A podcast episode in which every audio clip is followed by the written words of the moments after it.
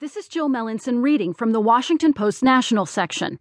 Appeals Court Strikes Down North Carolina's Voter ID Law by Anne E. Marimo and Robert Barnes.